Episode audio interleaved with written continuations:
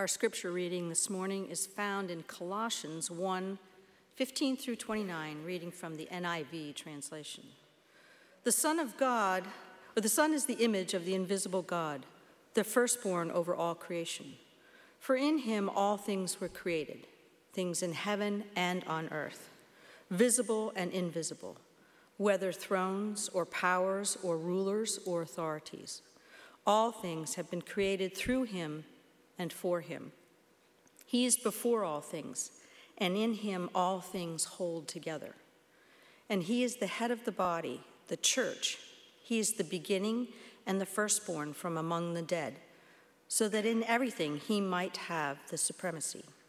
For God was pleased to have all his fullness dwell in him, and through him to reconcile to himself all things, whether things on earth or things in heaven by making peace through his blood shed on the cross.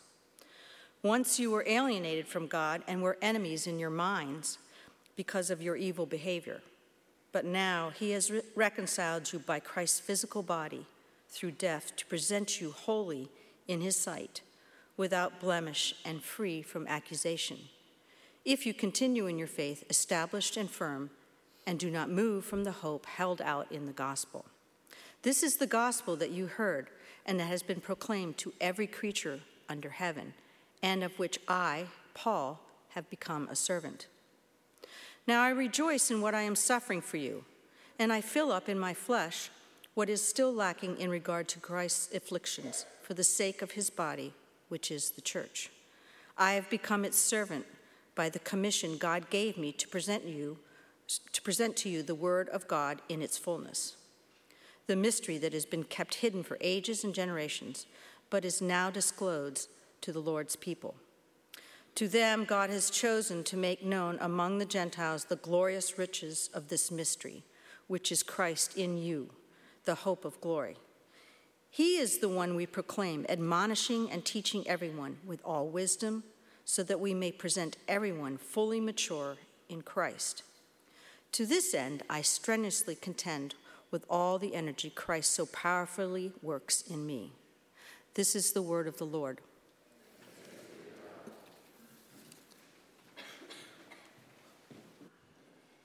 Well, good morning. We're continuing our series uh, called Ripple Effect this morning. And um, as we look at this this morning, I was thinking about a time when I was laying in bed after ankle surgery. I had ankle surgery from uh, old basketball injuries, and I was laying in bed and I was watching the Ironman triathlon in Hawaii. Has anybody ever seen that on TV or been to Hawaii? Been to Hawaii, or right? And so I'm laying in bed after ankle surgery, watching people uh, torture themselves in this race, and I sit there in this bed, you know, thinking, I want to do that. Like, I don't know why that came in me. I just said, you know, that's something I, would like to do. So I decided, actually, I was laying, I, I couldn't even run at the time. I couldn't even walk at the time. I was on crutches. I'm thinking, I'm going to run a triathlon. And so I got, uh, I recovered from surgery, obviously, and then I began to think about, all right, how am I going to do this? How am I going to go from hospital bed to running a triathlon? How am I going to get there? How am I going to get to that point where I can do that?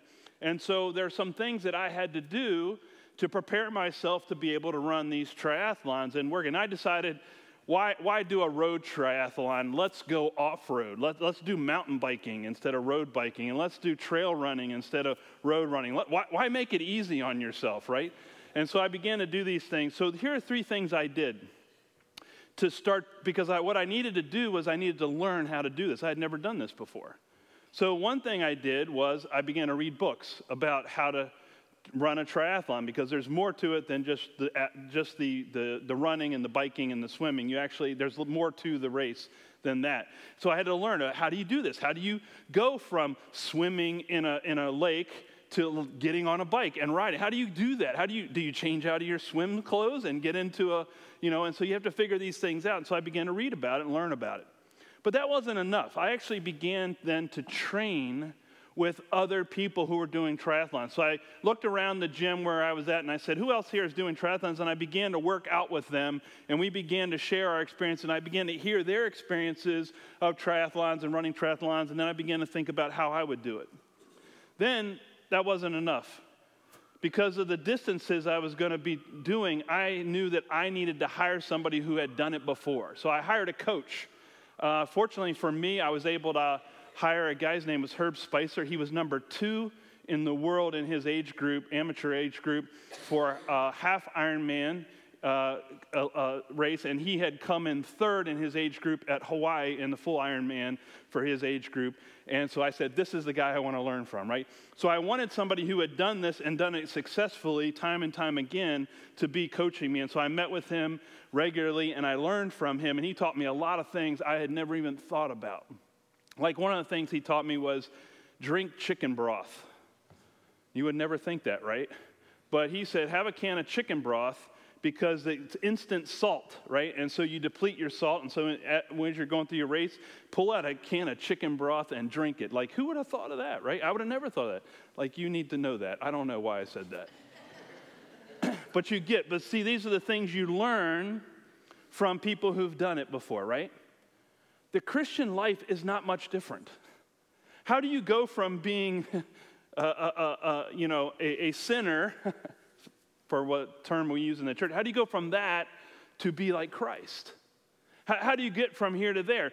And, and I would say to you, even though triathlons are an individual sport, notice that I gathered and worked with other people, that I couldn't do it alone. Did you notice that? And so the thing about Christianity, Christianity is not an individual sport. Christianity is not something that is done in isolation or alone. That's actually why we're here. This is why we're a part of a faith community, because we need others around us who have walked ahead of us, who have lived this Christian walk before that can help us, that can speak into our lives. And we too learn and make mistakes and learn from our own walks with Christ, and we need to be sharing that with other people as well. So we don't, we don't do this in isolation. We, we're not Christians in isolation. We actually need one another. We need to be reading. We need to be with groups of other people who are doing and following Christ, and we need to look to others to help teach us and train us because we're actually part of a body. In fact, 1 Corinthians 12 27 says this Now you are the body of Christ and each one of you is a part of it. So we do our walk, we do our discipleship we do it in the body of Christ. We do it in community and in the faith community. And so here's where we begin to see the ripple effect that this series is based on. The first ripple we talked about last week was that we're to live honestly, like we're to be honest about our relationship to God and share our relationship with God, our successes, our failures, to be true and, and to be doing that. And then we're supposed to be building one another up in that honesty. And that gets us to this week, which is that we're to be teaching one another to follow Jesus like we were saying, this is not a solo sport. We're actually to be interacting with each other, teaching one another, sharing with one another, encouraging one another, building each other up as we follow Christ, as we try and do this. So we're to be teaching one another. See how that works out. So it starts with us, but then we, in the body of Christ, we need the next ripple for us is to actually begin to do this for one another, to look to one another and share with one another our walks with Christ. And that's what Paul says here in Colossians chapter 1. He goes into one of his long teaching moments in this letter, but here is a key verse I want us to key in on, and that's verse 28. He says this He is the one, speaking of Jesus, the one we proclaim, admonishing and teaching everyone with all wisdom, so that we may present everyone fully mature in Christ. So I want you to take a look at that, think about that, right? So our job is to present everyone mature in Christ. And when he says that, he actually, in the Greek translation there, it actually says every person. So we're supposed to admonish every person. He says this three times in the same verse every person. We're supposed to admonish every person, teach every person, and present every person. All of us. think about that. Now, we often think about our own relationship to Christ and our own walk with Christ, but are we actually thinking about other people and their relationship to Christ? Because the ultimate goal of the Christian life is to become mature, because the goal here is to present everyone mature in Christ. The ultimate goal is to make sure that everyone is mature in Jesus Christ. So I want you to take a minute right now and look at the person either side of you right now. Take a look at them. Even if you don't know them, maybe this is an opportunity to get to know them later after the service because now you've just made eye contact. You know, now I've got to talk to this person, right?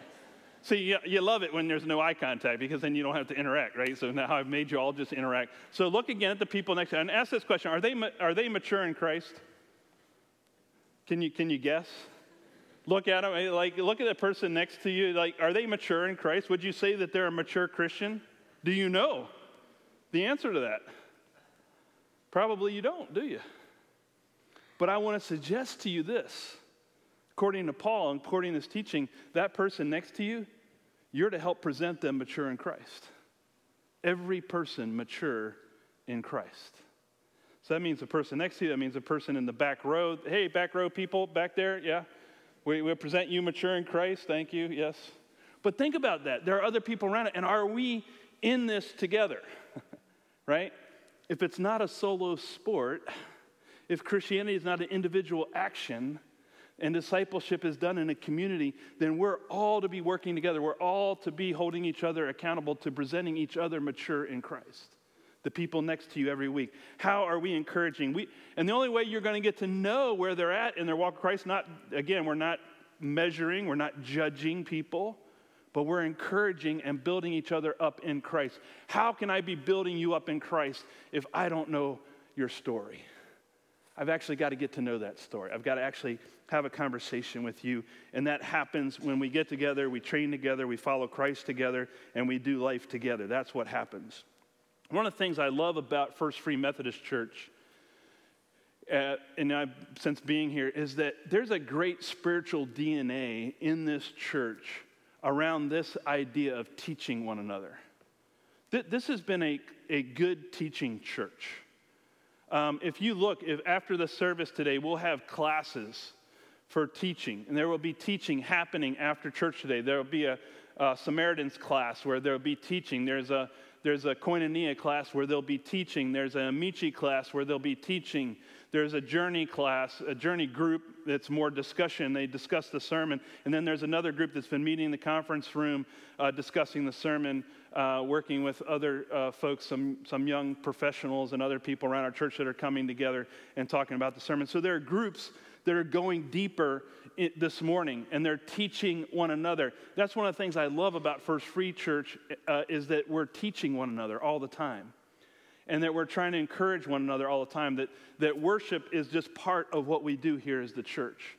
There are also people meeting in small groups around the city every week, and they're meeting in homes, and they're meeting at places of business, and they're getting together, and they're sharing life together. They're sharing their walk together. And this is how we grow as Christians. This is how we become mature. We need other people in our lives to do that. The other thing we have to understand is what does maturity look like? You know, I asked that question Does the person, how do you know what maturity looks like, right? How do you know if you're mature? Anybody here want to claim they're a mature Christian today, right?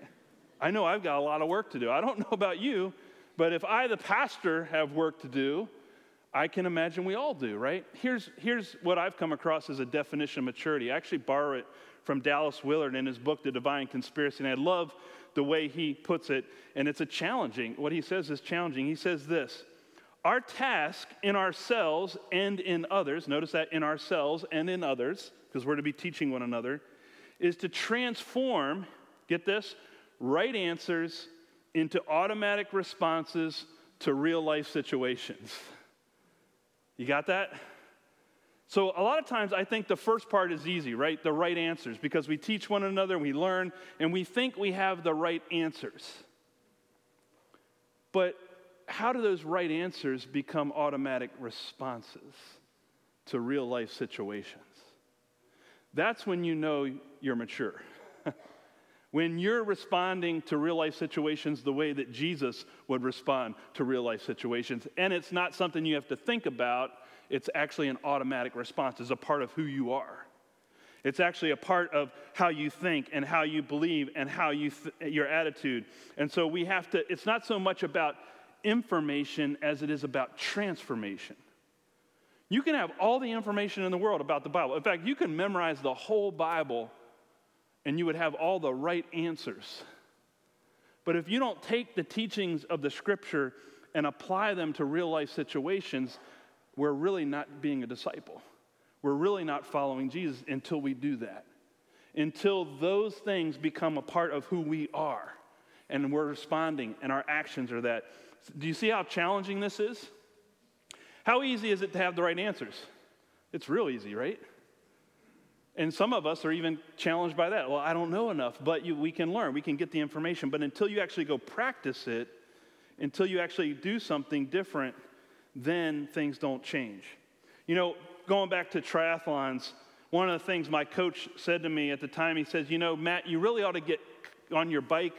You know, they make these pedals and they make these shoes, and you can clip in to your bike pedals which I thought was a little crazy at the time when he said that, right? This is insane. Why would I clip in to my pedals? And he talked about how actually you get more power out of your transfer of power if you're clipped into your pedals, right? So this is actually true. This is he was right, had the right answer, right?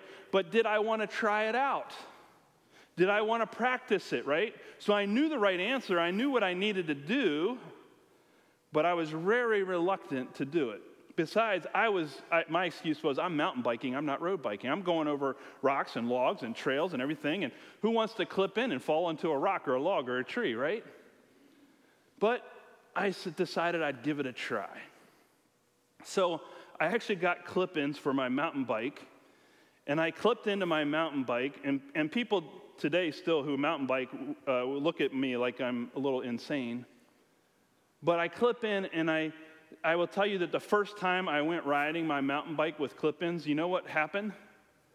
I'm riding along and then I lose momentum, right? And I stop. Now, I know that I'm clipped in. My brain knows that I'm clipped in, right? But what's not happening? Why is Matt not coming out of the pedals? Why is Matt just stopped and all of a sudden Matt and the whole bike goes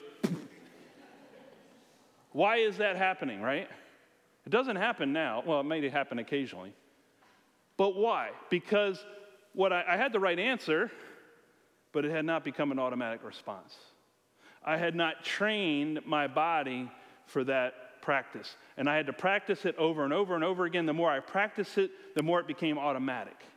And so now it's an automatic response. If I start to go over the handlebars, I'm coming out of those pedals right away. Believe it because my body is now automatically responding to that real life situation.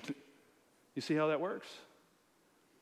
You and I, to be disciples, to become mature in Christ, we have to get to that place where our automatic response to real life situations is Jesus and living like Jesus and acting like Jesus and loving like Jesus and offering people the grace and mercy of Jesus. That's where God wants us. That's maturity in Christ. But you know how many times we're going to fall over doing that? a lot. You know how many bruises and bumps we're going to get along the way? A lot. You know how many times we're not going to get it right? A lot. But we keep practicing. And we come alongside others and we share our stories of failures and successes because that's how we learn from one another. That's how we learn to follow Jesus. The other thing that Paul adds here is that we're actually to be teaching with all wisdom, he says. See, wisdom again, uh, wisdom is great, and the Bible is full of wisdom and, and encouraging wisdom all throughout the Bible, Old Testament, New Testament. So there's a difference. See, knowledge is one thing. To have knowledge is a good thing, to have this information is good. But wisdom is taking biblical knowledge and rightly applying it to life. So that's when we're being wise. We have to take this information, we have to take this practice, we have to take this training, and it's the wisdom that God gives us that actually helps us apply it in certain circumstances, in certain ways, and make sure that we're doing it wisely. You know, this is uh, this weekend we're coming up on Veterans Day, and uh, tomorrow we'll celebrate as a nation Veterans Day, and we thank I, I just we thank those who serve and have served in the military. And one of the things that we know that happens in the military, I've not served in the military, uh, so I, I, cannot speak firsthand to this, but has, who's here served in the military? Who's been through boot camp? Yeah. Thank you. Thank you for sharing that. Now, when you went to boot camp, they trained you, right? When you go to boot camp, they, they train you. They, they train you to defend our country. They t- train you how to defend, how to use weapons, how to defend yourself in battle, how to perform with a unit. There are all these things that they train into a soldier. And that training, wisely used in the defense of a country or defend our country or defend the innocent or to defend and fight against evil in the world, that's a wise appropriation. That's a wise application of that training. And yet, unfortunately, this past week, we saw someone who took that same training and applied it to harm innocent people. Who took the same military training and didn't apply it to help people, but applied it to harm people. And that is the difference between wisdom and not wisdom. That's the difference, you know, what happened in Thousand Oaks, California. And we also, you know, have to think about what's the wisdom of training people who may have had a history before they got into the military of potential anger issues, right? So I think we also have to be wise in our training, right? That's what Paul is saying is we have to be wise in our teaching and wise about our teaching and what we're instilling in people and helping them to use it wisely and use it appropriately. And that's why I still think that Christ is the hope of the world.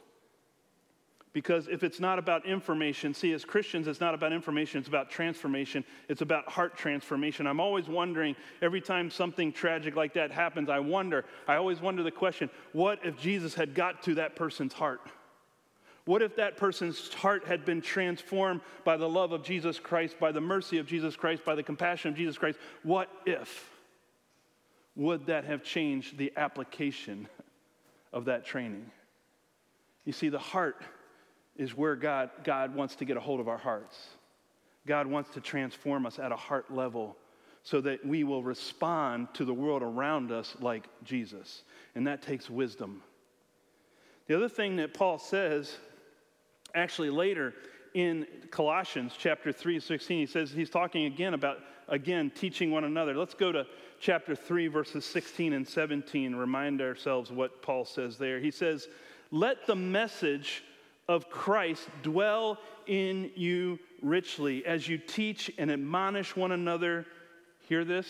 Teach and admonish one another with all wisdom. That's what he said in verse 28.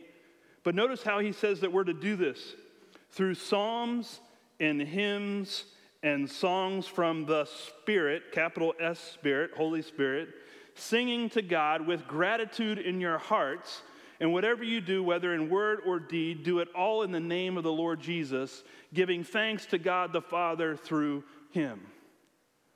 Again, literal Greek translation here, that word singing to God with gratitude in your hearts, it says this literally with grace singing in your heart. With grace singing in your heart. That you and I, when we admonish and teach one another, we're to do it with grace, singing in our heart. That's what he's saying songs, hymns, spiritual songs. That you and I, when we're teaching and sharing with one another, it's a grace filled experience. It's, a, it's to be done with this grace singing in our hearts. It's a, it's a joy, and it's an act of grace. Jesus says, I come full of what? Truth and grace. I come full of right answers and teaching and truth but I bring it with full grace, and grace is singing in my heart. See, teaching has to be done with these two things together. It's not just about right answers, it's about also doing it with grace. You know, I, have not always done that with grace. I, I, I have right answers, but I don't always do it with grace. We had friends um, uh, when I was first married, and we would get together and we hang out together as couples. And then we found out one day that the, the wife had had a, uh, was having an affair with, uh, with a guy that she had met at her gym. And she decided to leave our other friend, our, the husband, and go and have, pursue this relationship. And we, you know, there was no convincing to try and repair the marriage. And so I thought I'd teach her a few things about marriage. So I wrote a letter to her because I couldn't get face to face time with her. And I wrote her a letter because she was a friend, and I, I, was angry that she was doing this to my friend and our friend. And so I began to, you know, let that anger do my teaching. So I wrote a letter about how she was making a mistake and how what she was doing was wrong and, and uh, how that this relationship that she was now pursuing wasn't going to work out and that eventually she was going to figure that out and she had made a mistake and that eventually she's going to come back and have to apologize. So why wait to do it? So I, I wrote this great letter. And so I was, you know, I had I was theologically, biblically correct in my admonishment. But if I'm really honest with you, there was no grace. There was no consideration of her relationship to God. It was all about me wanting to defend and tell her how she needed to straighten her life out. See, you can do that. See, you can teach and admonish without grace. And, you want, and then I wonder why things never changed.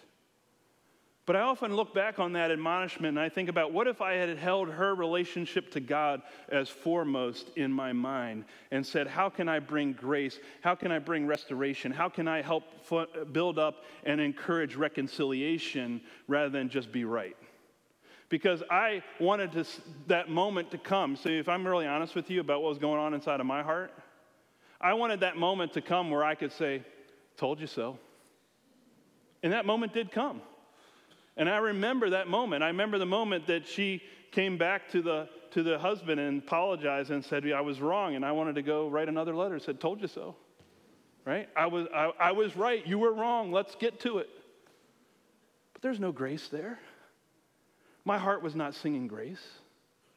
And maybe that's the reason she couldn't respond or hear what I had to say. Have you ever noticed that? that when someone comes to you with something, that if there's no grace in it, you can't hear it? Have you ever noticed that? But that when someone comes to you and loves you and cares about you and cares about your relationship with God, and you know that, you, you are much more responsive to their admonishment. Have you noticed that about yourself? So that's also why we need to be in relationship with other Christians that know our story that love us no matter what. That no matter what our story is, they come alongside of us and they say, hey, we're going to be here with you even if you fail.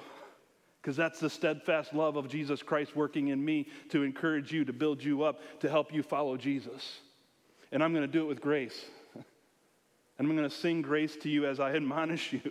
I'm going to speak truth in love to you. And I'm going to bring truth and grace to bear upon in our relationship. And you're going to do it for me. It's not just a one way thing, it's a mutual thing. Can I get a witness this morning? Can I, is there an amen here in this church? All right, just checking, see if you're with me. But this is what it's about grace. So, thinking about this, how do we help present people mature in Jesus? Because that's the ultimate goal. How do we present ourselves and how do we present other people mature in Christ? Well, I think it goes back to triathlons. We need to be doing some things just like training for a triathlon.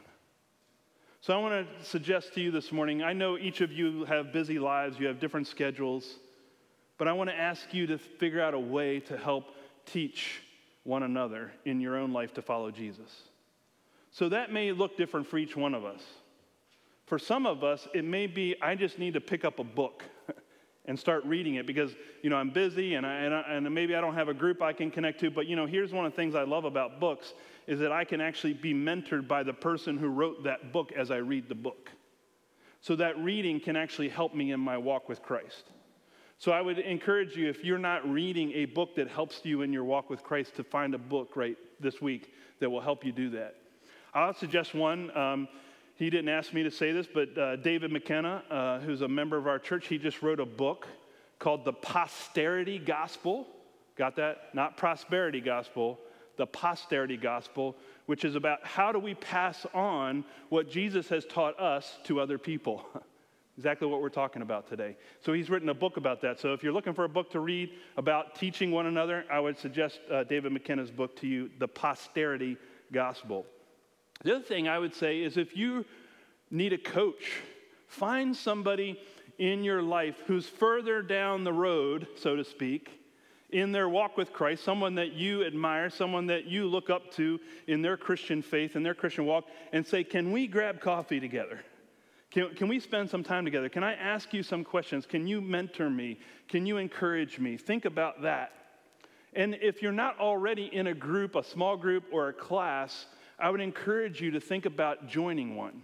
They meet here on Sunday morning. There are others throughout the week. Let us know. We'd be glad to connect you to a group or a small group during the week, or just go to one of the classes today. Just jump in there. Now, who are the class leaders this morning? Who are the leaders of all the classes? Would you stand up for a second? If you lead a class, Samaritans, Koinonia, discussion group, Journey, I see Chet back there. Yeah, Mel, the Journey, right? So Amici, Amici's, yeah, Amici, yeah, John. I, so stay standing up. No, no, no, no, no. I'm gonna. I need to point you out. So I want you to look at these people. I want to ask you guys who are standing right now. If somebody new came to your group today, would they be welcome? Yes, yes. All right, good. That's all I needed to know. Thank you for doing that. So, know how to do that? Yeah, you do. So, it is safe to go to these classes, is what I'm saying. I just called out all the leaders right now. I just realized that. Sorry, guys. I, I didn't warn them about that. That was off the cuff. Um, but I think they're, they're certainly going to welcome you and uh, they will love you and accept you. So feel free to attend. So think about that. Think about how it is that you can grow mature in Christ. How can you begin to move toward, from information to transformation of your heart in Christ? Amen? Let's pray together.